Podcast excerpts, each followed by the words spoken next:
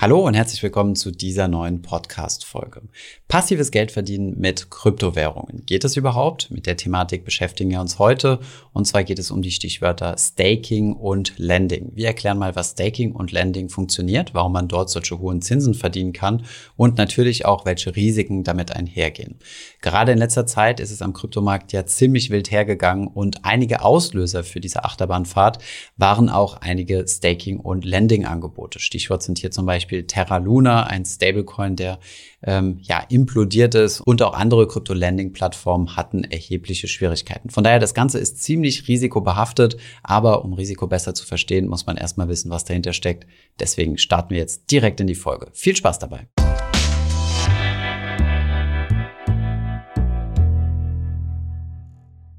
Starten wir zunächst einmal und definieren, was dieses Staking bzw. Lending überhaupt ist und wie sich die beiden voneinander unterscheiden.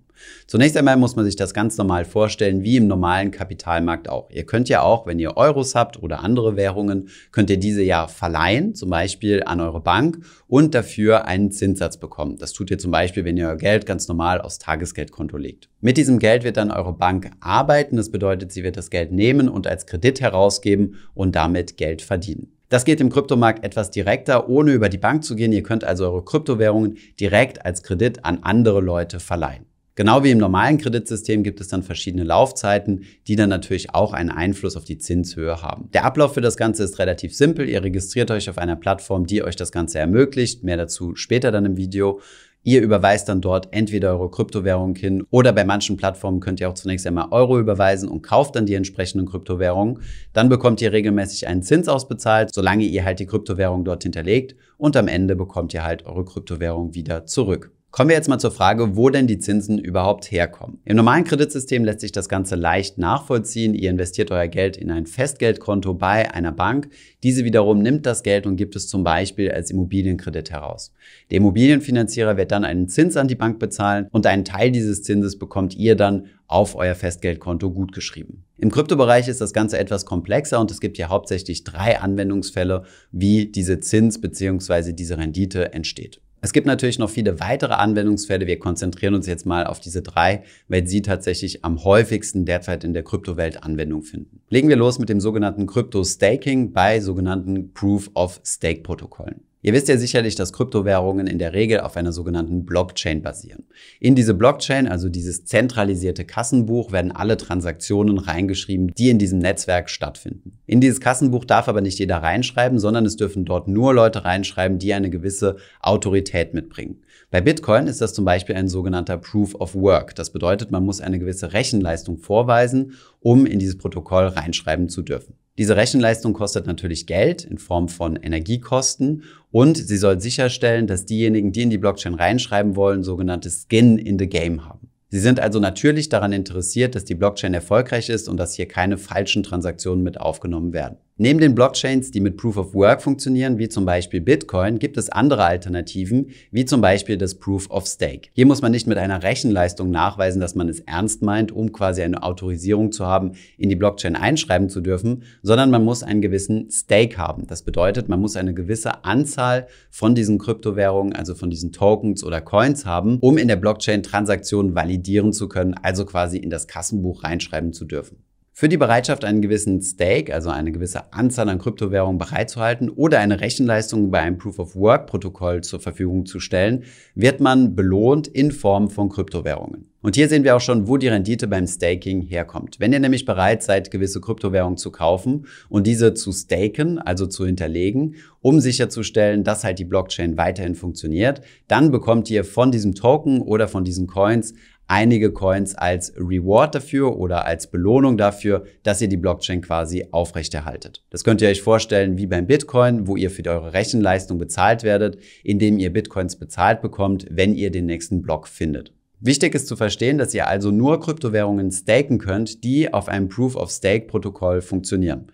Bitcoin, was ja wiederum auf einem Proof-of-Work-Protokoll funktioniert, könnt ihr also nicht staken. Trotzdem gibt es Möglichkeiten, Bitcoin oder andere Coins, die auf Proof of Work basieren, zu verleihen und damit Zinsen zu kassieren. Dann spricht man vom sogenannten Lending. Das bedeutet, ihr verleiht eure Kryptowährungen. Diese Variante, Zinsen mit Kryptowährungen zu verdienen, kommt dem klassischen Kreditsystem am nächsten. Ihr entscheidet euch dafür, eure Kryptowährungen zum Beispiel an einer Kryptobörse zu verleihen und diese geben diese Kryptowährungen, wie zum Beispiel Bitcoin, dann als Kredit auf der anderen Seite heraus. Dafür, dass ihr bereit seid, sie zu verleihen, bekommt ihr dann einen gewissen Zinssatz. Diejenigen, die sich die Kryptowährungen leihen, haben verschiedenste Motivationsgründe. Beispielsweise möchten sie zum Beispiel auf den Verfall der Kryptowährung setzen, sie setzen also auf fallende Kurse oder möchten ihre Position hebeln, weil sie davon ausgehen, dass der Kurs dieser Kryptowährung in nächster Zeit stark steigen wird. Sie gehen also in der Regel ein spekulatives Geschäft ein mit geliehenen Kryptowährungen und dafür müssen Sie dann auch einen Zins bezahlen, in diesem Fall dann an euch, wenn ihr diejenigen seid, die Krypto-Lending betreiben. Der dritte Anwendungsfall, wo ihr neben Staking und Lending noch zusätzliche Erträge mit euren Kryptowährungen erzielen könnt, ist durch das sogenannte Liquidity Mining. Das bedeutet, ihr stellt Liquidität zur Verfügung und werdet hierfür bezahlt. Diese Liquidität ist vor allem in sogenannten dezentralisierten Kryptobörsen nötig. Wie immer am Finanzmarkt, so auch zum Beispiel im Aktienmarkt, spielt Liquidität eine große Rolle. Wenn ihr zum Beispiel eine Aktie kaufen oder verkaufen möchtet über eine Börse, muss diese Börse sicherstellen, dass es auch genug von diesen Aktien gibt, damit ihr diese auch kaufen könnt und eure Order vollständig ausgeführt wird. Dasselbe gilt natürlich für den Verkaufsprozess. In der Aktienwelt gibt es sogenannte Market Maker, die diese Liquidität zur Verfügung stellen. Bei dezentralisierten Kryptobörsen ist das etwas anders. Hier müssen die Protokolle dafür sorgen, dass genug Liquidität zur Verfügung gestellt wird und hier könnt ihr quasi als Market Maker fungieren und Liquidität zur Verfügung stellen. Je liquider eine Börse ist, desto besser funktioniert sie auch. Und wenn ihr dann Liquidität einem solchen DeFi-Protokoll zur Verfügung stellt, auf denen dann diese dezentralisierte Börse aufbaut, dann bekommt ihr einen Teil der Trading-Erlöse und werdet, wie gesagt, dafür bezahlt, dass ihr Liquidität zur Verfügung stellt.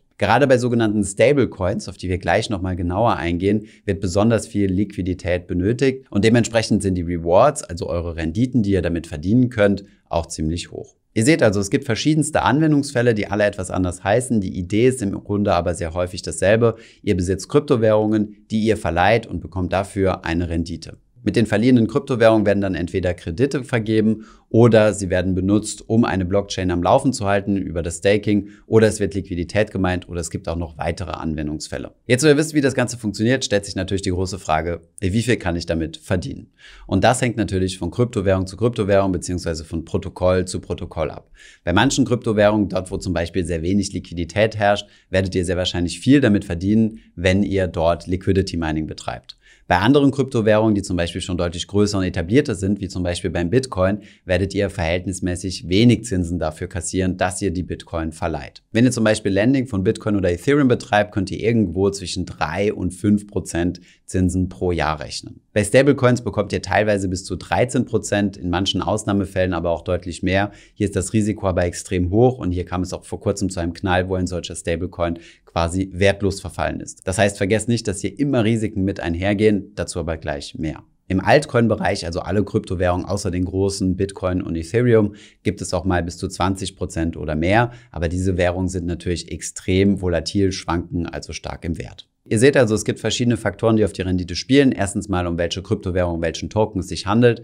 Dann natürlich auch die Laufzeit, wenn ihr bereit seid, eure Kryptowährung für eine längere Zeit lang wegzusperren, also quasi für eine längere Zeit fest zu verleihen und ihr dann an diese Kryptowährung auch während der Laufzeit nicht drankommt. Ähnlich wie bei einem Festgeld könnt ihr hier nochmal mit höheren Zinsen rechnen, als wenn ihr die Währung immer verfügbar haben wollt. Dann wird sich natürlich auch das Risikoniveau in die Zinsen niederschlagen, die ihr dort bekommt. Je höher das Risiko der Kryptowährung ist, desto höher sind natürlich auch die Renditen, die ihr damit verdienen könnt, aber natürlich auch die Verlustchancen. Die Zinsen verdient ihr übrigens in der Regel immer mit einem eigenen Coin oder einem eigenen Token. Das bedeutet, wenn ihr in einer gewissen Kryptowährung investiert, dann bekommt ihr auch die Zinsen in dieser entsprechenden Kryptowährung ausgeschüttet. Wenn ihr zum Beispiel Bitcoin Lending betreibt, werdet ihr am Ende der Lending-Periode eure Zinsen in Form von Bitcoin ausgeschüttet bekommen. Bevor ihr jetzt glänzende Augen von so schönen Renditen bekommt und eure ganze Kryptowährung in ein Staking- oder Lending-Programm reinschmeißt, sprechen wir zunächst einmal über die Risiken. Wie immer am Kapitalmarkt ist Rendite eine Kompensation für Risiko. Dieser Zusammenhang zwischen Risiko und Rendite muss bestehen, da sonst durch Arbitragegeschäfte die Renditen verringert werden würden. Schauen wir uns hier mal ein kleines Beispiel an. Es gibt eine super sichere Geldanlage, die eine überdurchschnittlich hohe Rendite abwirft. Diese Geldanlage würde dann in Konkurrenz mit allen anderen Geldanlagen stehen dann würden viele Investoren sich auf diese Geldanlage stürzen. Es würde also sehr viel Kapital in diese sichere Währung reinfließen. Wenn es sich bei dieser Anlage beispielsweise um eine Kryptowährung handelt, die mit dem Proof of Stake funktioniert, würden also mehr und mehr Leute ihre Kryptowährungen staken und der Staking Reward, also die Rendite, die ihr bei dieser Kryptowährung bekommt, würde sich auf mehr Leute verteilen. Dementsprechend würde die Rendite also sinken. Das könnt ihr euch so vorstellen, dass bei einem Proof-of-Stake-Protokoll immer gleich viele Kryptowährungen ausgeschüttet werden, dafür, dass man quasi die Blockchain mit weiterschreibt. Der Kuchen bleibt also immer gleich groß. Je mehr Leute also teilnehmen und staken, in desto mehr kleinere Stücke wird der Kuchen aufgeteilt. Dasselbe Phänomen gibt es übrigens beim Proof of Work bei Bitcoin. Der Block Reward, also was ausgeschüttet wird pro Bitcoin-Block, der neu gemeint wurde, ist immer gleich, unabhängig davon, ob es vier Miner auf der Welt gibt oder 4000 Miner. Bei 4000 Miner muss der Block Reward nur durch 4000 geteilt werden, bei vier halt nur durch vier. Beim Lending würde dieser Effekt übrigens ebenfalls eintreten, wenn es also super viele Leute gäbe, die bereit sind, eine Kryptowährung zu lenden, dann würde das Angebot an zu verleihenden Kryptowährungen steigen und dementsprechend würden diejenigen, die sich auf der anderen Seite diese Kryptowährung leihen möchten, weniger Zinsen bezahlen wollen, denn das Angebot steigt. Um wieder bei unserem Kuchenbeispiel zu bleiben, die Anzahl der Bäcker würde also steigen und diese müssen sich dann konkurrieren und ihre Kuchen günstiger anbieten. Diese Zusammenhänge müssen immer bestehen. Das bedeutet, wenn ihr irgendwo attraktive Renditen angeboten bekommt, dann ist das zwangsläufig auch mit einem Risiko verbunden. Schauen wir uns deswegen mal an, welche Arten von Risiken es gibt. Es gibt natürlich unzählige, aber wir haben hier einmal vier herausgearbeitet. Risiko Nummer eins ist das Kontrahenten- bzw. Protokollrisiko. Risiko zwei ist das Kursrisiko, Risiko drei ist das Betrugsrisiko und Risiko Nummer vier ist das Zinsänderungsrisiko. Gehen wir auf das erste Risiko ein, das sogenannte Kontrahentenrisiko. Das Kontrahentenrisiko kennen wir aus der klassischen Finanzwelt. Es entsteht dadurch, dass wenn wir jemandem etwas leihen, der dann pleite geht, das Risiko besteht, dass das, was wir verlieren, weg ist. Schauen wir uns mal das Beispiel Crypto.com an. Das ist eine große Krypto-Plattform. Hier könnt ihr Lending betreiben und wenn ihr zum Beispiel Bitcoin für drei Monate verleihen möchtet, würdet ihr hier bis zu drei Prozent Zinsen pro Jahr bekommen. Während dieser Zeit befinden sich eure Bitcoin allerdings nicht auf eurer eigenen Wallet und sollte Crypto.com pleite gehen, besteht ein Risiko, dass eure Kryptowährungen weg sind. Hier gilt natürlich der Leitsatz Not your keys, not your coins. Aber wenn ihr eure Kryptowährung verleiht, könnt ihr die natürlich nicht auf einer eigens gehosteten Wallet lassen. Dieses Kontrahentenrisiko besteht aber nur dann, wenn ihr eure Kryptowährung an eine andere Institution, in diesem Fall zum Beispiel Crypto.com, abgebt. Es gibt aber auch sogenannte DeFi-Anwendungen, Decentralized Finance, und hier stellt sich das Kontrahentenrisiko etwas anders dar. Wir haben es einmal Protokollrisiko genannt. Bei DeFi-Anwendungen gibt es ja keine zentrale Partei, sondern diese werden über einen sogenannten Smart Contract geregelt. Diese Smart Contracts sind im Endeffekt ein Protokoll, wo geregelt wird, was passieren soll. Und diese Protokolle können und sind es in sehr häufigen Fällen auch fehlerhaft. Diese Protokolle können zum Beispiel fehlerhaft programmiert worden sein, so dass zum Beispiel Hacker dieses Protokoll aushebeln können. Oder das Protokoll kann einfach abgeschaltet werden, denn ein dezentralisiertes Protokoll kann trotzdem von einer zentralisierten Institution herausgegeben werden. Solche Protokoll-Hacks passieren übrigens sehr regelmäßig, so dass Smart Contracts ausgehebelt werden und diejenigen, die ihre Kryptowährung in diesen Smart Contracts einbezahlt haben, diese auch verlieren. Es kommt immer wieder zu spektakulären Hacks, wo hunderte Millionen US-Dollar verloren gehen. Kommen wir neben dem Kontrahentenrisiko zum zweiten großen Risiko, nämlich dem Kursrisiko. Wenn ihr Krypto-Staking oder Lending betreiben möchtet, müsst ihr natürlich in die entsprechenden Währungen investieren. Diese Währungen unterliegen in der Regel großen Kursschwankungen. Das bedeutet, es kann natürlich sein, dass ihr euer Kapital in entsprechende Kryptowährungen investiert, hier zwar attraktive Zinsen bekommt, die Kurse aber einbrechen und ihr dann trotzdem ein Verlustgeschäft gemacht habt. Schauen wir jetzt hier mal ein besonders tragisches Beispiel von einem solchen Kurs und gleichzeitig meiner Meinung nach auch ein damit einhergehendes Protokollrisiko an. Gerade vor einigen Wochen ging ein gewisser Stablecoin mit dem Namen Terra durch die Presse. Ein Stablecoin ist eine Kryptowährung, die versucht, eine andere Fiat-Währung oder Kryptowährung eins zu eins nachzubilden. Bei Terra war es so gewesen, dass das Ziel war, den Wert von einem US-Dollar konstant zu halten. Das heißt, ein Terra sollte immer ein US-Dollar wert sein. Terra ist also der Stablecoin, er bleibt also stabil bei einem US-Dollar. Demgegenüber gab es den Schwestercoin, welcher ein variabler Coin ist und dieser hieß Luna also quasi Erde und Mond. Vereinfacht gesprochen wurde die Stabilität von Terra so dargestellt, indem Luna im Gegenzug dazu schwankt. Terra und Luna halten sich im Endeffekt also immer die Waage, wobei Terra stabil bleiben soll. Das funktioniert, indem man einfach das Versprechen herausgegeben hat, dass man jederzeit seine Terra im Gegenwert zu einem US-Dollar verkaufen kann. Dafür bekommt man aber keinen US-Dollar, sondern den aktuellen Gegenwert in Luna. Wir erinnern uns, das ist die Kryptowährung, die schwankt. Und wenn es einen großen Verkaufsdruck auf Terra gibt, dann werden neue Luna produziert. Diese werden also quasi inflationiert und dadurch fällt der Preis. Das bedeutet, wenn es viel Verkauf von Terra gibt, fällt nicht Terra selbst, denn das soll ja immer auf einen Dollar bleiben, sondern Luna fällt im Gegenzug. Wenn es eine große Nachfrage gibt, dann würde Luna steigen. Was bei dieser Art von Stablecoins, wie zum Beispiel bei Terra, besonders wichtig ist, ist, dass es viel Liquidität gibt. Das heißt, dass man viel zwischen Terra und Luna wechseln kann, um sicherzustellen, dass der Kurs von Terra immer auf einem US-Dollar bleibt. Diese Liquidität hat sich die Kryptowährung dadurch besorgt, dass sie Staking angeboten hat und einen sehr hohen Staking-Reward von bis zu 20 Prozent pro Jahr angeboten hat. Der Deal klang zu verlockend. Man musste sein Geld also nur in einen stabilen Coin investieren, in einen Stablecoin, der immer nahe einem US-Dollar wert sein wird. Das bedeutet, das Thema Kursschwankung sollte eigentlich außen vor sein und bekommt dafür eine extrem hohe Rendite von 20 Prozent pro Jahr. Was zu schön klingt, um wahr zu sein, ist es auch in der Regel. Denn es gab eine spekulative Attacke auf die Kombination Terra-Luna, wodurch Terra seinen Pack, also seine Verbindung zum US-Dollar verloren hat und mittlerweile nicht mehr ein Dollar wert ist, sondern weniger als ein Cent. Das bedeutet, all diejenigen, die in den Terracoin gestaked haben, haben einen immensen Kursverlust nahe eines Totalverlustes erlitten. Der Fall war extrem tragisch, weil manche Leute ihre gesamten Ersparnisse dort rein investiert haben und jetzt quasi alles verloren haben. Das ist also nochmal ein gutes Beispiel dafür, dass es diese Kursrisiken gibt, selbst bei Stablecoins. Kommen wir auf das letzte Risiko zu sprechen, was wir aus dem Aktienmarkt eigentlich eher weniger kennen, sondern deutlich mehr im Anleihemarkt vertreten ist. Und das ist das sogenannte Zinsänderungsrisiko. Und dieses Risiko kann man auf den meisten Lending-Staking-Plattformen sehen, nämlich dass in der Vergangenheit die Zinsen, also die Renditen, die man verdienen kann, stark abgenommen haben.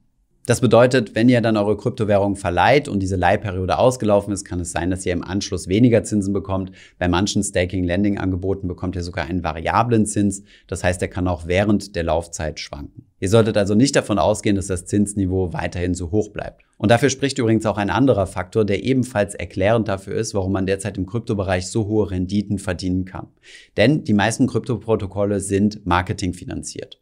Das bedeutet, dass zum Beispiel die Staking- oder Lending Rewards, die ihr bekommt, eigentlich relativ unverhältnismäßig sind und die Protokolle oder Unternehmen, die dahinter stecken, Geld drauflegen. Das heißt, das Ganze rechnet sich für die erstmal nicht. Trotzdem machen das die Betreiber der Kryptowährungen, weil sie einfach an Bekanntheit gewinnen wollen, an Verbreitung gewinnen wollen und deswegen bereit sind, einen Teil ihres Vermögens zu verbrennen bzw. als Marketingkosten auszugeben, um Investoren anzuziehen und denen attraktive Lending- oder Staking Rewards zu bezahlen.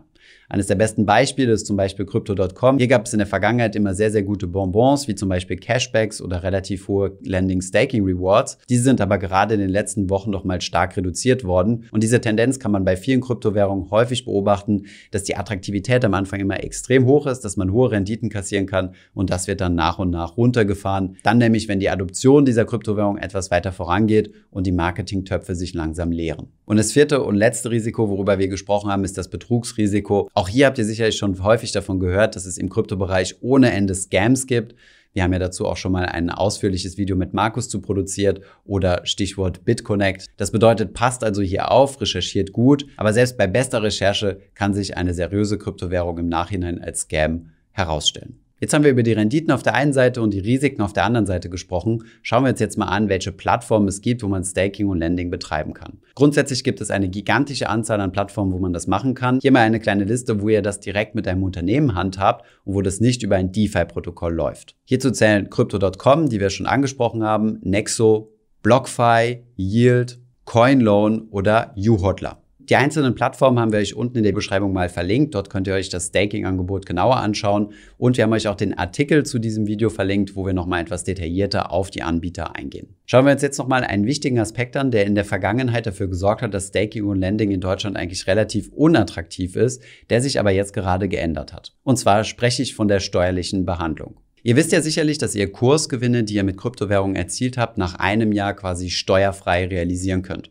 Das heißt, wenn ihr Kryptowährungen gekauft habt und diese dann nach einem Jahr wieder mit Kursgewinnen verkauft, ist das Ganze steuerfrei. Die Spekulation war aber immer gewesen, wenn ihr innerhalb dieser Einjahresperiode eure Kryptowährung entweder gestaked oder gelendet habt, dass ihr dann diese Einjahresfrist verliert und diese Zeit sich auf zehn Jahre verlängert. Das hat das Verleihen der Kryptowährungen in der Vergangenheit ziemlich unattraktiv gemacht, denn wenn ihr zum Beispiel Bitcoin für 10.000 Euro gekauft habt und daraus wurden 20.000 Euro, zwischendurch habt ihr das Ganze aber mal gelendet, dann musstet ihr die 10.000 Euro Kursgewinn versteuern, obwohl ihr ein Jahr lang gewartet habt. Und diese Steuer ist der persönliche Einkommenssteuersatz. Das bedeutet, im schlimmsten Fall habt ihr über 40 Prozent Steuern darauf bezahlt. Das ist deutlich mehr als das, was ihr mit Lending hättet verdienen können. Jetzt hat das Bundesministerium der Finanzen aber ein Schreiben herausgebracht, was bekannt gegeben hat, dass sich diese Frist, also von einem Jahr, nicht automatisch auf zehn Jahre verlängert, wenn ihr Staking oder Lending betreibt. Aus diesem Grund macht es diese Thematik des Verleihen von Kryptowährungen natürlich nochmal attraktiver. Wichtig unter diesem Hintergrund,